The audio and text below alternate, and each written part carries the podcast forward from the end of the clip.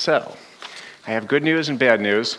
Uh, the bad news is um, we're not doing a sermon today. We're doing two sermons. So pray that I get through. Pray that I get through them fast. And then the other bad news is I'm also doing the communion meditation, and it's not double space. So.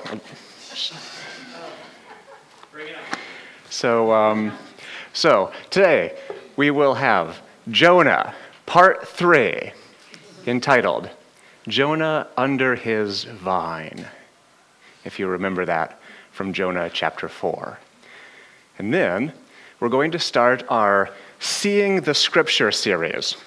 So, most people have been in or heard of the Search the Scripture series, for which Greg is famous.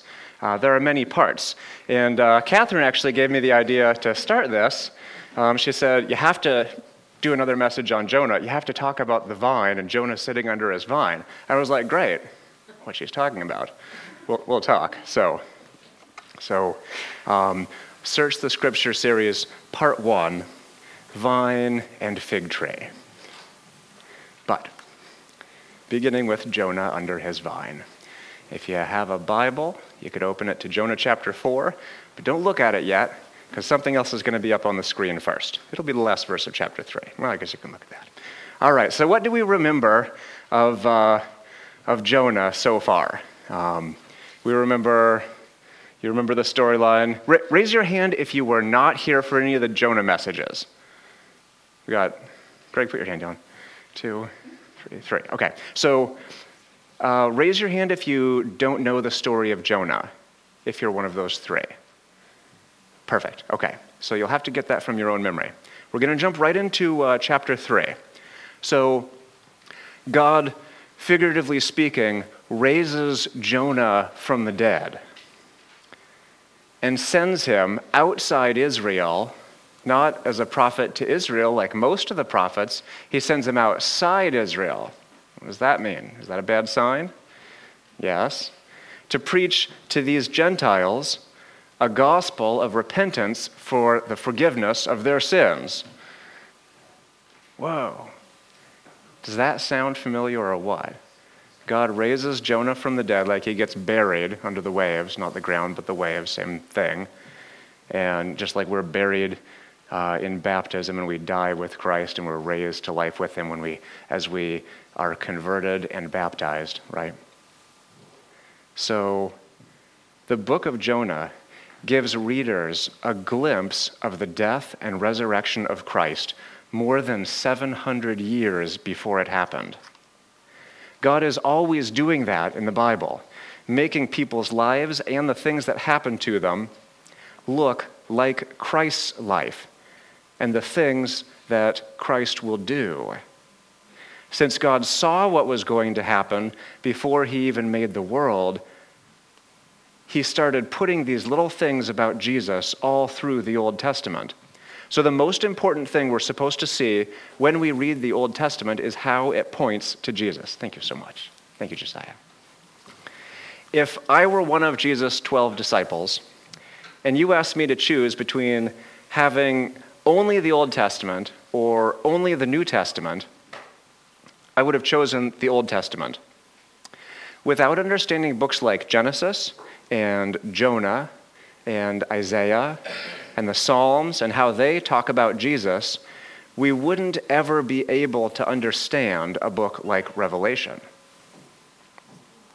So in Jonah chapter 3, Jonah goes to Nineveh and tells them, Yet 40 days, and Nineveh shall be overthrown. And you can kind of see the smile on his face.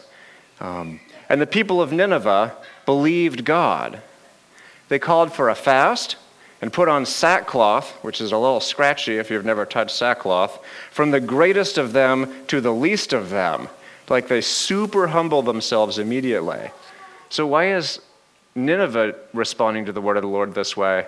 And all these prophets are having to go to Israel. Things are actually getting pretty bad in Israel at this time. So, that, that should seem a little ominous to us. But you know, the Assyrians were some cruel men and women. Let me just say that the Ninevites deserved whatever they were about to get from the hand of God.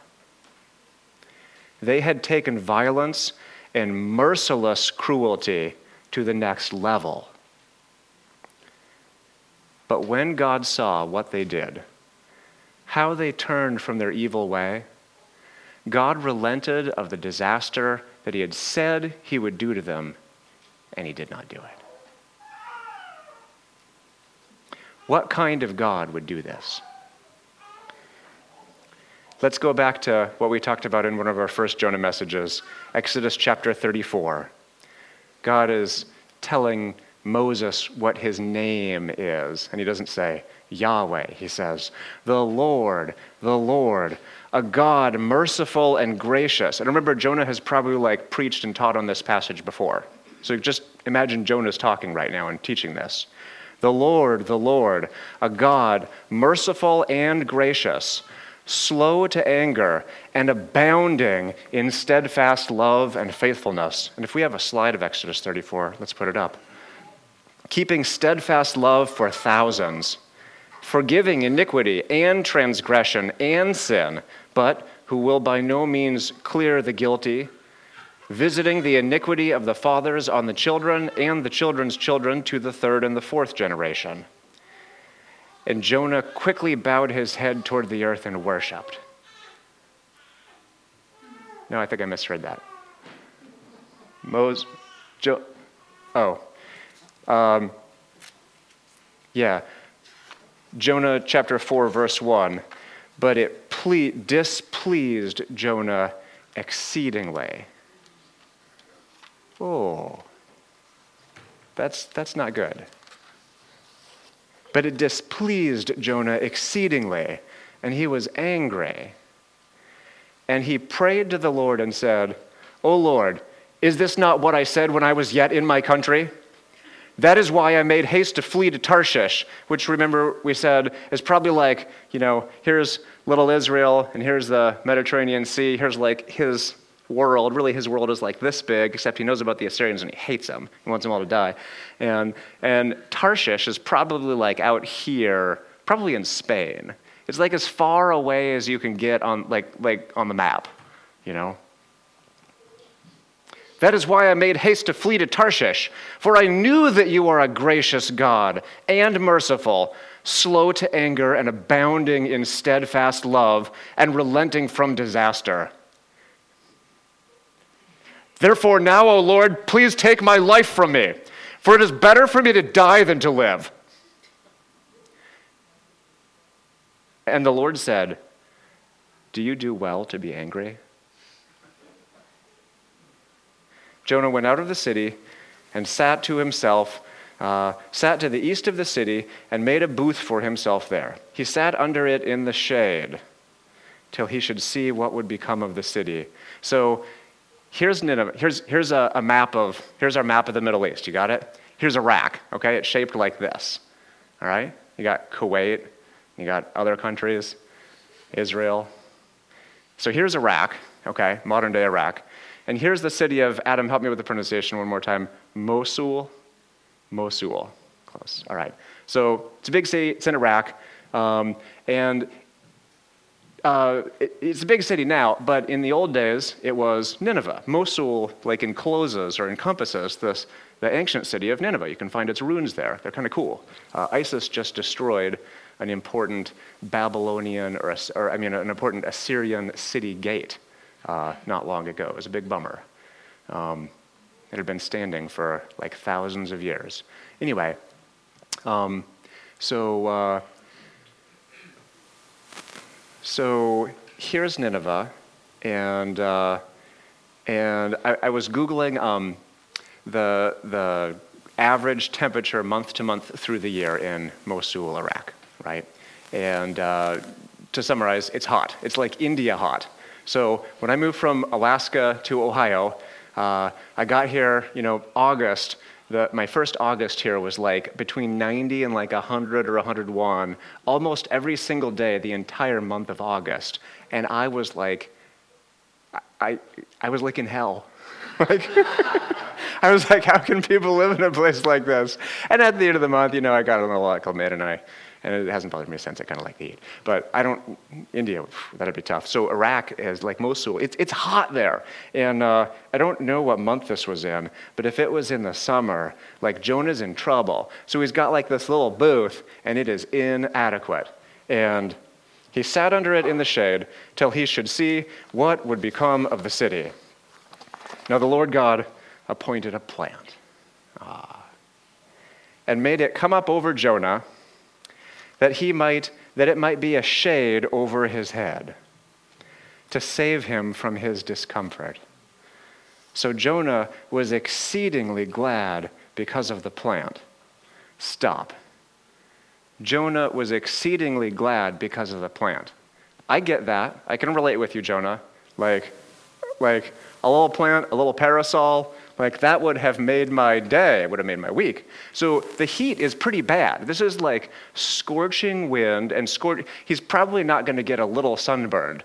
Like he might like have some serious dehydration going on here. This is a very kind thing God does. Contrast this with chapter 4 verse 1. Jonah was exceedingly glad about the plant. That's appropriate.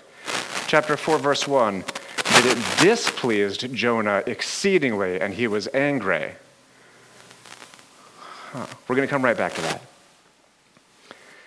When, but when dawn came up the next day, God appointed a worm that attacked the plant so that it withered. Hmm. When the sun rose, God appointed a scorching east wind, and the sun beat down on the head of Jonah so that he was faint.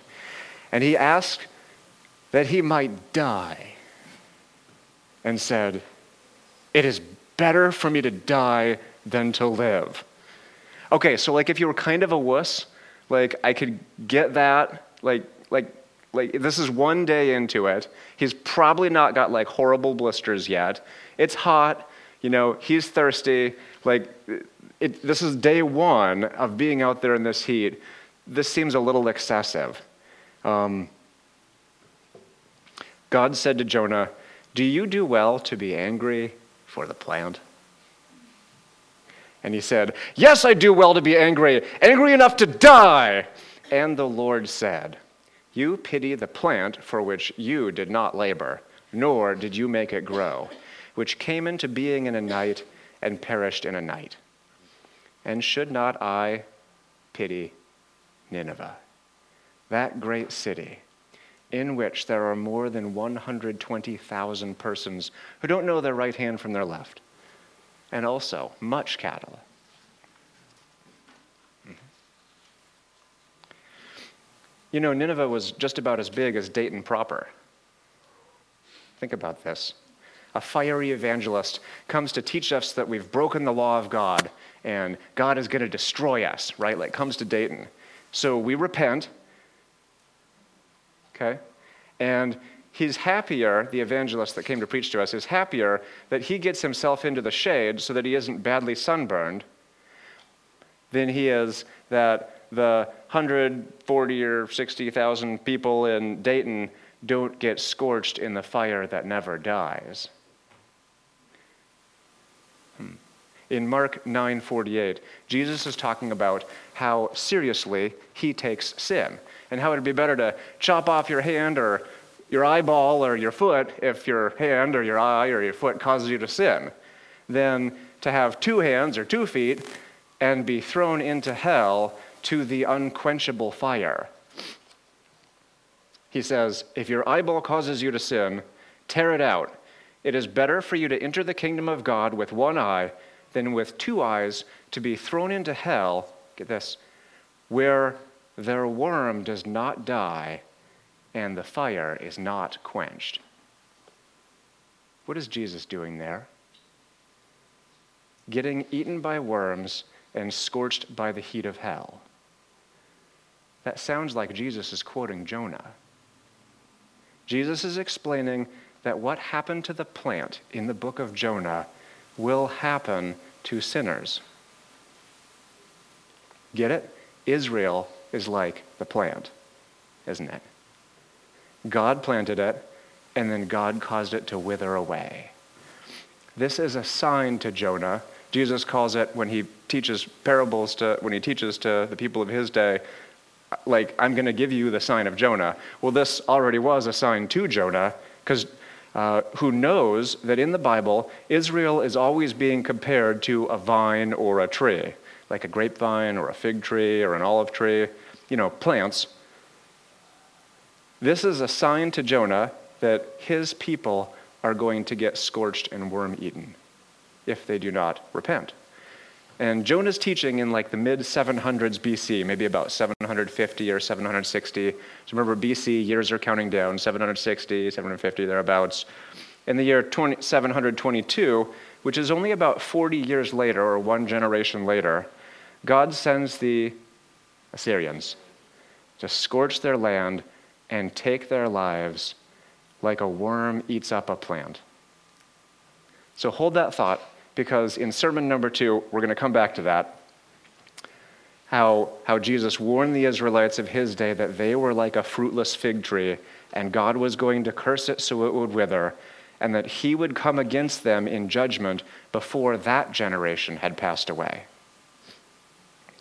And in about the year 67 AD, like 40 years after Jesus said that, he began to send another very violent empire that reminds us of the Assyrians, with all their crucifixion and torture and all that.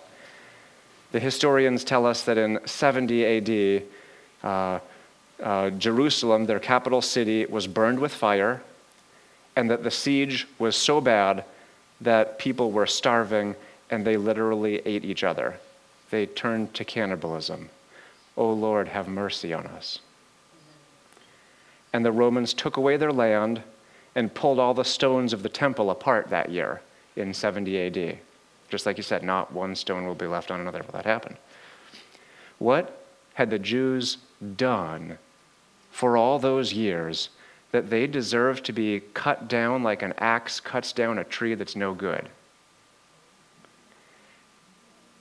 Answer that question, and you'll understand your Old Testament and your New Testament. For until you believe until we believe that we are fully deserving of God's righteous judgment because of our sin, we will not really receive Christ or understand how merciful He really is to us. Every day. Let's get back to Jonah. God said to him, do you do well to be angry? Does anybody remember where God said that for the first time in the Bible? Greg says Cain. God said to Cain in uh, Genesis 4 6 through 8. Let me flip there and read it real quick. Uh, he said, Cain, why are you angry and why is your face downcast? If you do what is right, will you not be accepted? But if you do not do what is right, sin is crouching at your door. It desires to have you or master you, but you must master it. Right? And then next paragraph Cain talks to his brother, and in the Bible, like the most sacred of all relationships is like brother, brother, sister, brother, right? It, it's kind of like emphasized in scripture and in the culture of the Mediterranean more than parents and children in, in, in one sense, right? And right there in Genesis chapter 4, the beginning of the Bible, since almost all the main themes in Scripture start, have their start in Genesis, as we're going to see, right there, um, Cain kills his brother. And yeah, that's, that was like the worst sin. So God is quoting that to Jonah. And Jonah gets it. It's not lost on him. He's a teacher of the law, he's a Bible teacher he gets it, oh, I am about to commit the sin of Cain, right? He didn't recognize that the Assyrians were like, like should be like brothers to him because in God's eyes, even though he sent the gospel to the Jews and then to the Gentiles, in God's eyes, everybody is a descendant of Adam.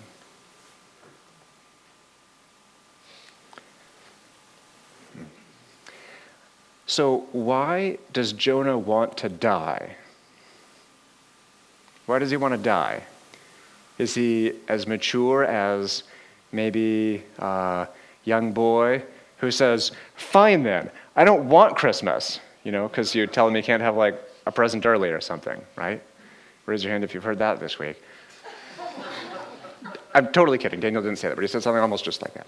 So, um, so why does Jonah ask to die? Why does he say, I want to die? Why does he say, I'd be better off dead than here doing this with you, God, participating in what you're doing here? Why does he want to die?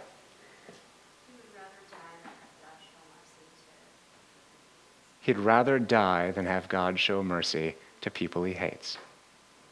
And He's pathetic and needs God to save him. He's pathetic and he needs God to save him. Let's all amen that every day. We, he, he is pathetic and he needs God to save him. So that kind of needs to be, without being too self deprecating, that kind of needs to be our daily prayer life, you know, every one of us. Because it's the repentant that find mercy, right? So why else? Think, think like a psychologist. Why does he want to die? Why does he want to die? What? He's miserable. He's desperate. He's miserable. He's depressed. Yeah. His desire has been thwarted. This doesn't make sense to Jonah. Jonah gets something about God. He's a Bible teacher. You know, we hope he gets something. The Pharisees got something about God. You know, people were saying of Jesus, like, hey, are you Jeremiah? Because they understood the book of Jeremiah so well that they're like, Jeremiah in his life and in his teaching is like a foreshadowing of Jesus. We see all these parallels. Like they're these are like college professor smart, you know, but they didn't get Jesus.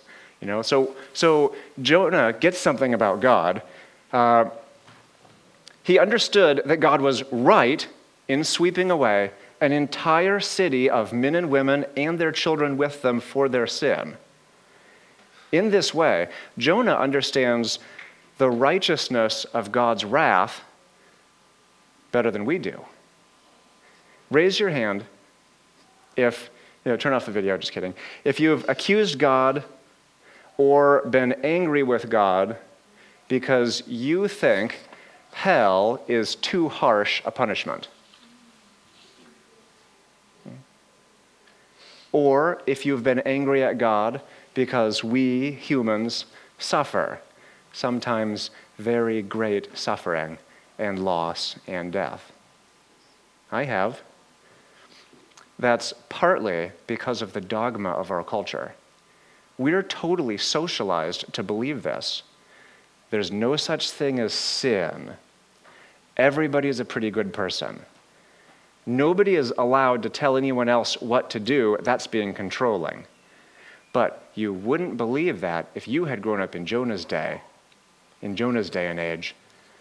But we don't believe in sin. That's the thought we, we find ourselves wrestling with, even much of our Christian lives, maybe. If nobody is a sinner, if people only make mistakes, then there can't be any judgment. No sin, no judgment. So, like Cain, we don't like that God is a lawgiver. We don't want God telling us, you know, my way or the highway with none of the emotional baggage associated with that phrase. And now we uh, don't like that God is a judge. We just like that God is tenderly compassionate with a capital T and a capital C. That's how it's written here. Tenderly compassionate to wicked, rebellious sinners. Does anybody not like? Does anybody struggle with that thought? I have, okay. But I still like it because I get, at least I get, you know, get caught in the net of Christ, you know. I'm okay with um, really evil people getting saved and forgiven and getting off scot free as long as I am, right? Is that, is that a hard thought for anybody to swallow? Not, not very for me. I'm, I'm cool with that. I just want to get saved. and, uh, and of course, that's where we are. But, uh, or we are wicked, rebellious sinners. But we wouldn't know it because we don't believe our sin is as bad as God believes it is. So Jonah is the opposite of us. Like us, he didn't believe his people deserved judgment, but at least he believed that the Ninevites deserved judgment, like, like a really bad one. And they did. So Jonah understood the first half of the gospel better than we do. But he didn't understand God's heart. And that's what we're after today. We want to know his heart because he is our Father. And there's no more important relationship we'll ever have. Not with my wifey, not with Daniel, Lily, and David, not with Adam, Rob, Jonathan, Jonathan, Jonathan, fine. Not with any of you guys, not with Greg. There's no more important relationship we'll ever have than with our Father. So it's more important to know His heart than anything else. So that's what we're after. We're going to spend the rest of our eternal lives with Him. In Jeremiah 9:24, God says, "Let him who boasts boast in this, that he understands and knows me. That I am the Lord who practices steadfast love and justice and righteousness in the earth. For in these things I delight." And there's no contradiction there. He can delight in mercy and he can be righteously angry and both of them to the full degree. And both of those right things that are in his heart are truly and wisely combined in the person of God and manifested in the person of Jesus Christ. Micah 7:18 says, "Who is a God like you, pardoning iniquity and passing over transgression for the remnant of his inheritance?" He does not retain his anger forever because he delights in steadfast love. So, Lord, we pray that you would show us your heart so that we can be one with you and have love for one another, even for our enemies and for those who spitefully have mistreated us. Matthew 5, verse 43 says Jonah had heard that it was said, You shall love your neighbor and hate your enemy. But Jesus says to us, Love your enemies and pray for those who persecute you, so that you may be sons of your Father who is in heaven. I'm just going to pause that. Some quick application here. Some of you guys like Second Amendment rights, and you're into that sort of thing. Um, and we, all of the people in that group, have read people saying, like, yeah, you can have my Second Amendment rights when you pry them from my cold, dead hands. Like, I bet you a lot of us have read that phrase. And, and maybe something resonated with us. Um, we actually have to distance ourselves in one sense from that kind of thinking because we can't miss and pray for those who persecute you.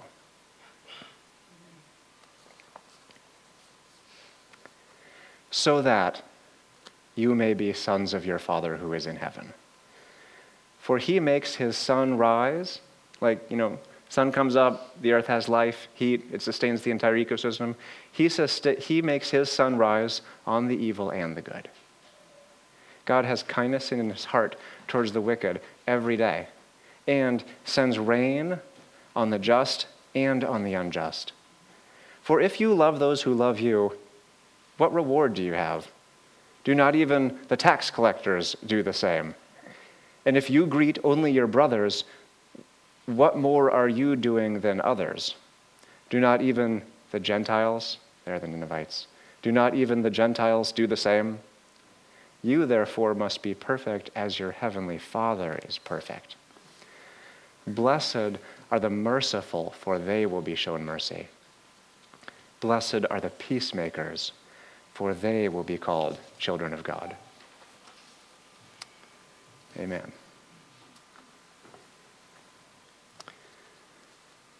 So now let's have another sermon. Vine and fig tree. This is our introduction to seeing the scripture series we are going to begin maybe a 10 parter, maybe a 20 parter. This is an open invitation to, uh, well, Greg has been doing this for a while, and uh, Catherine gave me the idea for part one. This is an invitation to uh, Nathan, uh, Daniel, Josiah, um, anybody who's teaching to teach, uh, to teach a part of this. So we want to go through the Bible and we want to see the scripture. If you don't use your mind's eye when you read the Bible, you'll miss a huge percentage of the Bible's message. So we're going to take phrases like the child that's born of the virgin, or, you know, like the, the promised son, or the son of David, or every man under his vine and under his fig tree. Greg's done mountains and talked a lot about rivers, and how a word picture as simple as a mountain actually, like God really likes that word picture. And so he's using it over and over um, dozens of times in the Bible. And we've talked about that quite a bit. Um, and that's sort of related to today's. Number one, vine and fig tree. So today we're going to start right here in Jonah. Jonah, in chapter 4, is under a what? A plant. This is not a very charismatic church. Jonah is under a plant, right? God planted it, God cursed it. Do you feel something ominous there? You should if you heard the first sermon. If you do, you have a well developed sense for biblical imagery. That plant represents the land and the people of Israel with its temple in it. God caused them to grow like a fruitful vine. And now God is getting ready to destroy them. And guess who's he's, who he's going to send to destroy Israel? We just talked about it. That's right. The Assyrians, as prophes- prophesied in Micah chapter 1. Jonah, Micah, Nahum. We spent some time in Nahum last time.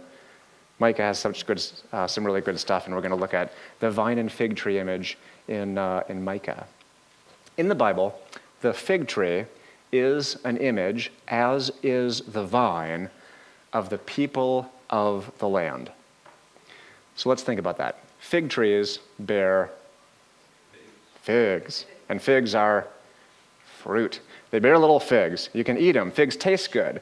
Uh, fig trees bear fruit with seed in them after their own kind. So that when you go plant them, they're supposed to do what God made them to do make more fig trees that bear fruit and seed. So bearing fruit is multiplication after its own kind, right? Bearing fruit in the Bible is also um, bearing good fruit instead of bad fruit. There's this uh, picture in one of the prophets where, where you got a basket. It's a basket of fruit. What's in it? It's figs. And you got another basket of fruit. What's in it? Get figs. They're good figs, sweet, juicy, delicious. You know, you can pick them and stick them in your bag. And if you're going on a journey in ancient Israel or modern day Israel, because Israel is now filled with fig trees very nicely, um, you can take them and that's your candy bar, right? That's your, that's your power bar. Uh, it's like perfect for taking with you. And then you got in the other basket about uh, they're rotten figs. And God is using this as a word picture, and He's like, uh, You're this one to Israel right? So there's God telling the people, his people, Israel, that you guys are rotten, a bunch of rotten fruit, and you should have been good fruit. God loves this word picture, and we're going to see he's going to use it again and again. The fig tree is always tied to the land. That's easy to think about. Think from your botany class or your arboreal course. You got a tree, here's some leaves and branches, got some fruit hopefully. You got a trunk, and then you got the ground down there, and the trunk is inextricably intertwined with the dirt and rocks of the ground because the roots, like you can't take them out. Uh, when the wind comes, trees don't usually blow over. They're usually the things standing. Maybe some leaves get ripped off. When uh, even a flood can come through, and often the trees are what's left standing because they're so tied to the ground, to the land. So the fig tree is always tied to the land. It's the fruit of the land. You've got land, and land produces trees, and then the trees make fruit. The roots can't be separated from the land. So when John the Baptist comes, and he's like, the axe. It's coming to get you. Your mind should be flashing to like modern day horror movies, you know, with axes coming through doors and stuff. And, and John the Baptist is like, the axe is laid to the root of the trees. It's already aimed. Now he just has to pull it back and swing it. You don't chop trees down at the roots. You chop trees down in the trunk, but God is cutting off Israel like, a, like down at the roots. He is actually pulling them out of the land. The Jews are going to get dispersed in this diaspora all over the known world. And that's why Jewish people today are usually Jewish and Russian, or Jewish and this, or Jewish and that. Like the, the community of, of Jewish people is, uh, encompasses many nations because that's where they've been living. So, so today we're talking about vines and fig trees. Let's look at our three key scriptures. If we could get the next slide on the board, if we have it, 1 Kings 4.25. Let's skip over Micah. Let's look at our three key scriptures to look and see what they say and what they have in common. 1 Kings 4.25, s'il vous plaît. And Judah and Israel lived in safety. From Dan, that's like one of the northernmost significant community, even to Beersheba, that's like the southernmost significant community in Israel or in Judah. Every man under his vine and under his fig tree all the days of Solomon. So, we're going to talk about the son of David as like a phrase, a buzz phrase that God uses over and over throughout many scriptures. And then, of course, Jesus the son of David we've been waiting for. But in the days of Solomon, I'll bet you people thought that Solomon, who is David's kid and heir to the throne, was the son of David that was prophesied. Remember, we talked about Solomon uh, uh, a couple months back. We said Solomon like had everything, and then he lost it all. And we talked about how and why that happened and how that was a warning to us. But in Solomon's day, before it, you got to the end of Solomon's life, um, you had like peace, prosperity. They lived in the land. Everybody, like, nobody's going hungry. Everybody's living under his own vine even though like taxes were high, they still had quite a measure of, of uh, maybe if a little bit less freedom. They, they, had, they had their own stuff. There was like high property ownership in those days, which is a very good thing. And so everybody had his own vine and his own fig tree. Now, did everybody have his own vine and his own fig tree? Trick question. Not everybody's a him. So no. And some people were a, little poor, and some people uh, didn't live, uh, you know, some people lived in like a house in the city. You know, like, I don't have any trees. I don't have any trees in my yard.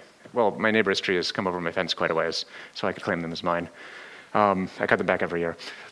So, um, so everybody living under his vine and under his fig tree, that's like this, this saying. Let's, let's, let's find that one again. God's trying to tell us something. It's a good thing to live under your vine and under your fig tree. Peace, lots of money, safety, etc., goes along with this stuff. Micah chapter 4, verse 4. But they shall sit, every man under his vine and under his fig tree, and no one shall make them afraid. For the mouth of the Lord of hosts has spoken. So there's that phrase again. Everybody's sitting under his vine and under his fig tree. Micah is quoting 1 Kings, right? So, so why doesn't he say, every man, um, why doesn't God say through Micah the prophet, everybody shall be on your own property and have enough food to eat? God likes these word pictures. And if we don't get the word picture, and if we don't notice the same word pictures being repeated and over and over through the Old Testament, and then giving us the ability to understand when they're used in the New Testament, especially in Revelation, but much in the Gospels too, then we won't get the New Testament, like so much of the New Testament, because the Old Testament, the New Testament is, has got roots in the Old Testament, and, and it, it grows out of that. Again, Zechariah chapter 3, verse 10. In that day, declares the Lord of hosts, every one of you will invite his neighbor to come under his vine and under his fig tree. So here we have this mysterious phrase that God likes And we've seen it several times, like almost exactly quoted. What was different about the third, ver- the third time in Zechariah? Did you guys catch the difference? Uh, what? You invite your neighbor. Everyone? Everyone. So it's not just everybody under his own vine and his own fig tree, First Kings. It's not just uh, every man under his vine and under his fig tree, Micah chapter 4. But now in Zechariah, in that day, this coming day, declares the Lord of hosts, every one of you will invite his neighbor to come under his vine and under his fig tree. What do you think that's getting at?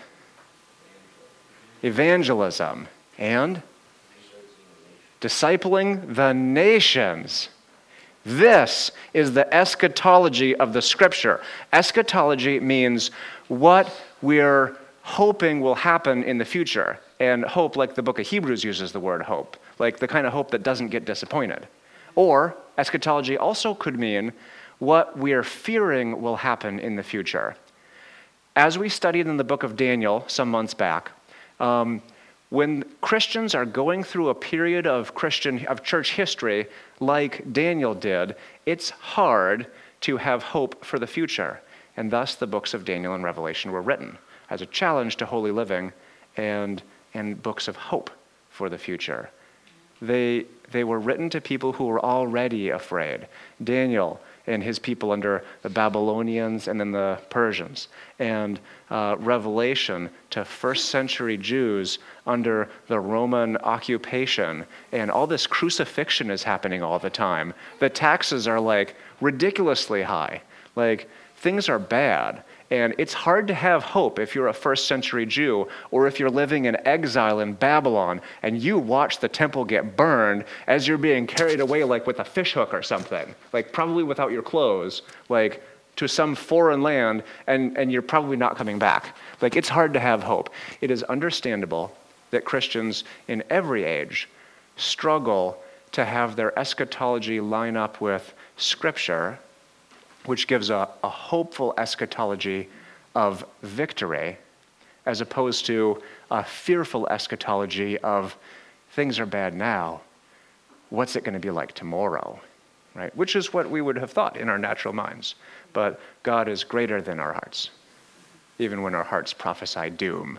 How many of your hearts prophesy doom sometime? I was standing in the back uh, 31 minutes ago, and I looked at John Bradbury and I said, Pray for me. He's like, You want to pray now? And he's, I'm like, No, I'm too nervous. so here we have this mysterious phrase which God likes, and we saw it several times in Scripture, almost exactly the same way each time every man under his vine and under his fig tree. So it's an image of the people of God being in the place where they belong doing the will of God under God's kingly rule, really ruling with Him. And we've got plenty to eat. And what are we eating? We're eating figs and grapes. And what are we drinking? Yeah, I thought you were going to say fig juice. so, grapes, you know, make grape juice, and they also make wine. But in ancient Israel, lest you think it was as much grape juice as wine, how long does your juice last after you squeeze your oranges or whatever? I don't know if anybody makes their own juice out there.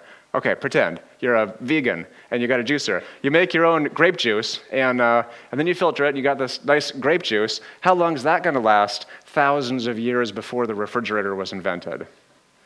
Not too long, unless you put it in a, a, piece of leather and you tie it shut and you leave it set hanging up. And well, it's gonna like there's yeast everywhere. You know, try finding unleavened bread. You know, in the wild, like everything gets leavened quick. You know, the yeast is gonna ferment. So, so it did turn into wine, and that was that was what they were eating and drinking. And wine is, of course, a symbol of joy because unless it's in excess, it uh, quickly leads to more joy. Praise God. So this is a time of joy.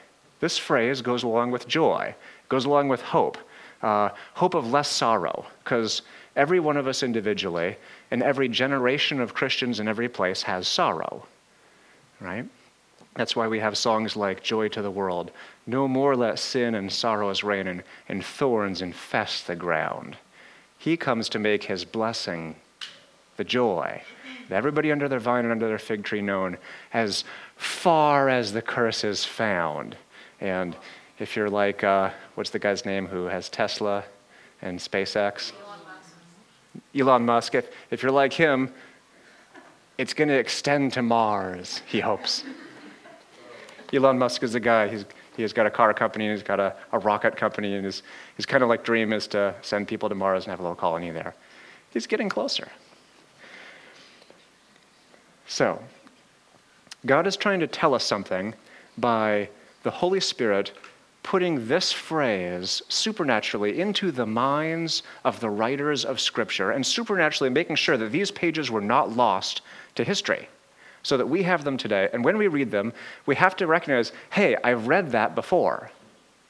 And we have to be thinking hope, wine, peace, prosperity. You don't move to a new country um, that has like some you know some plants and some rivers and stuff and you're like oh i know um, i'm here this is year one i'll plant crops. Yeah you plant wheat you know it grows next year. You plant corn it grows next year. You can have like your tortillas and your bread you know next year good. But if you plant a fig tree you've got years of waiting. You've got years of waiting before it bears fruit.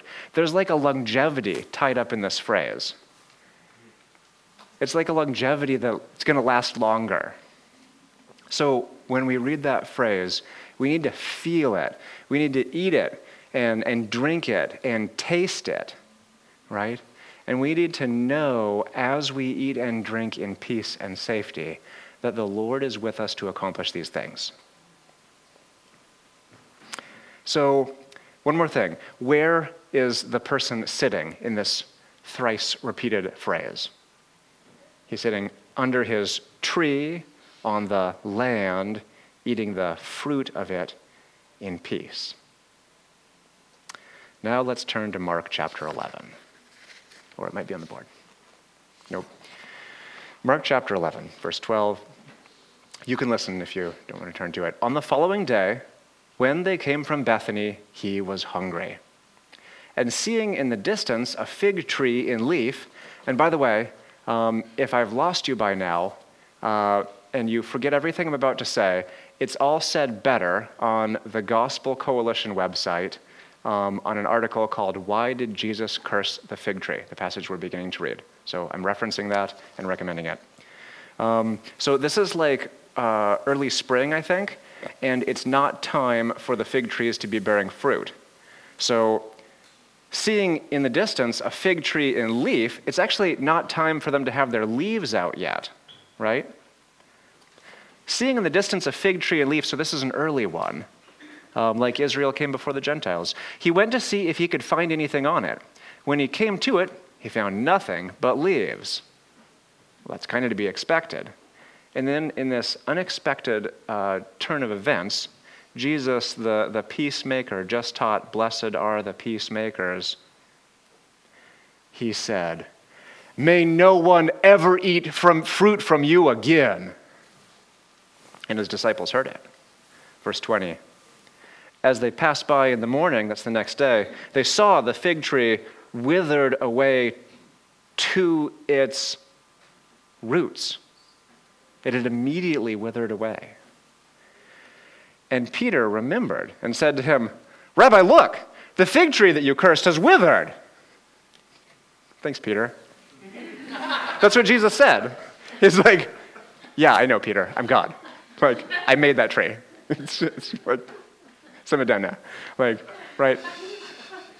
But Peter's processing this, and, uh, you know, and we're lucky enough to have Peter's response. It helps us process it. Thank you, Peter. Um, when Jesus curses the fig tree, he's cursing their fruit, their peace, and their heritage in the land.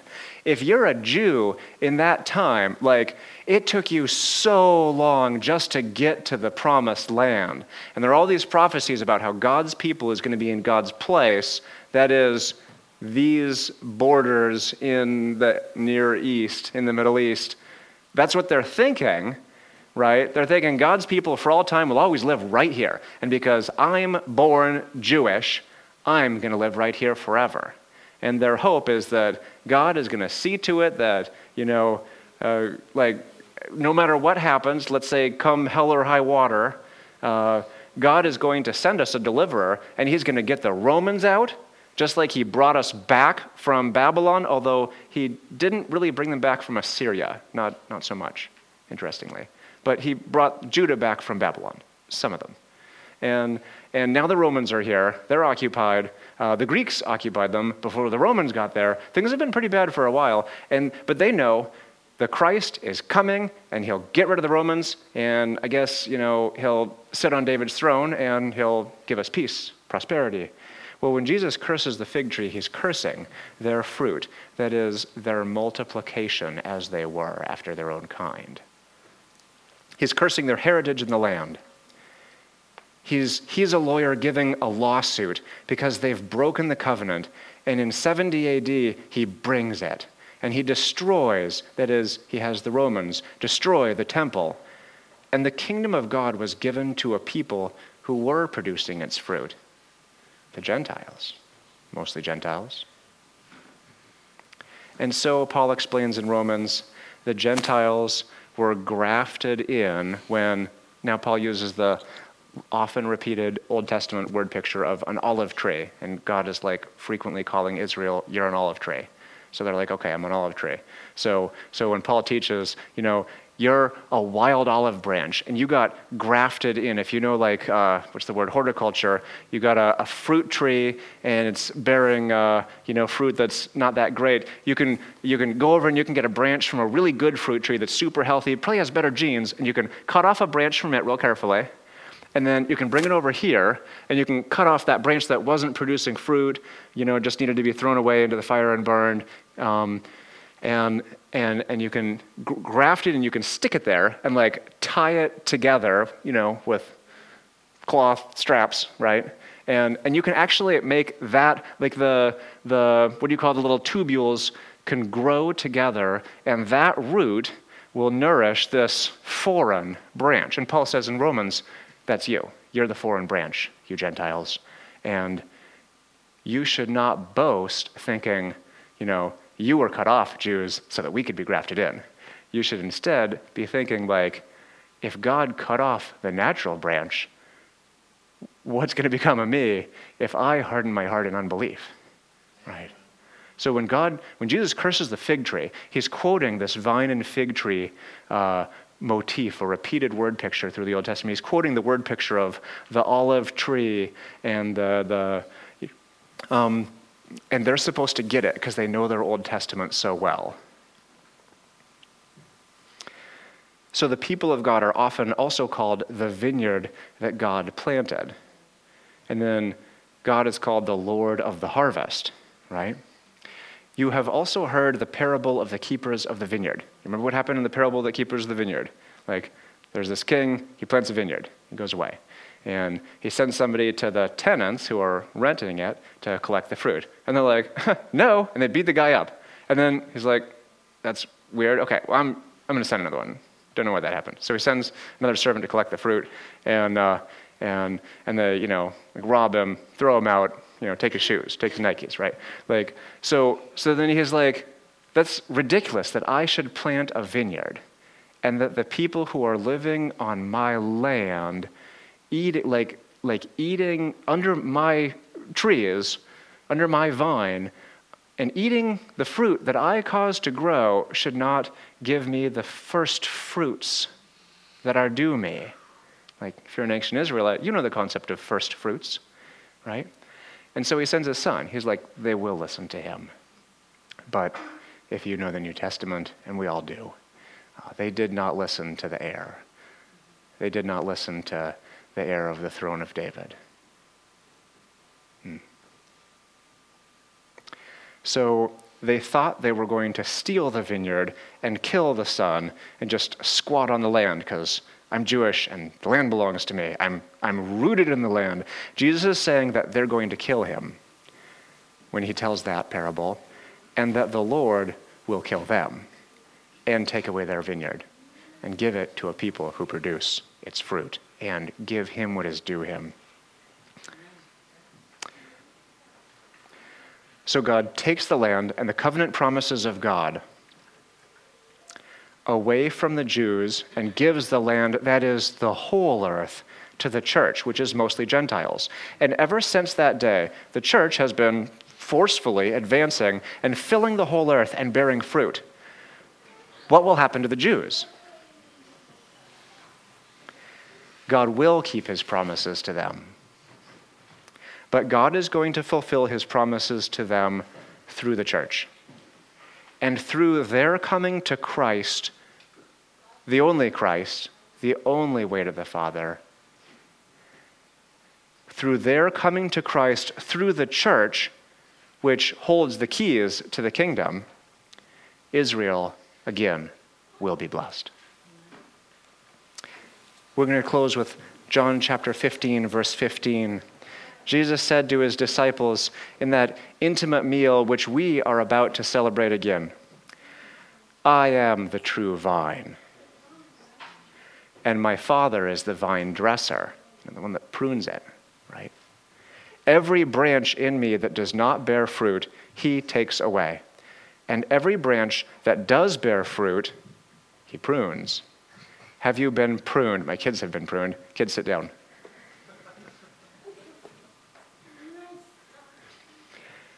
And every branch that does bear fruit, he prunes that it may bear more fruit. Already you are clean because of the word that I have spoken to you.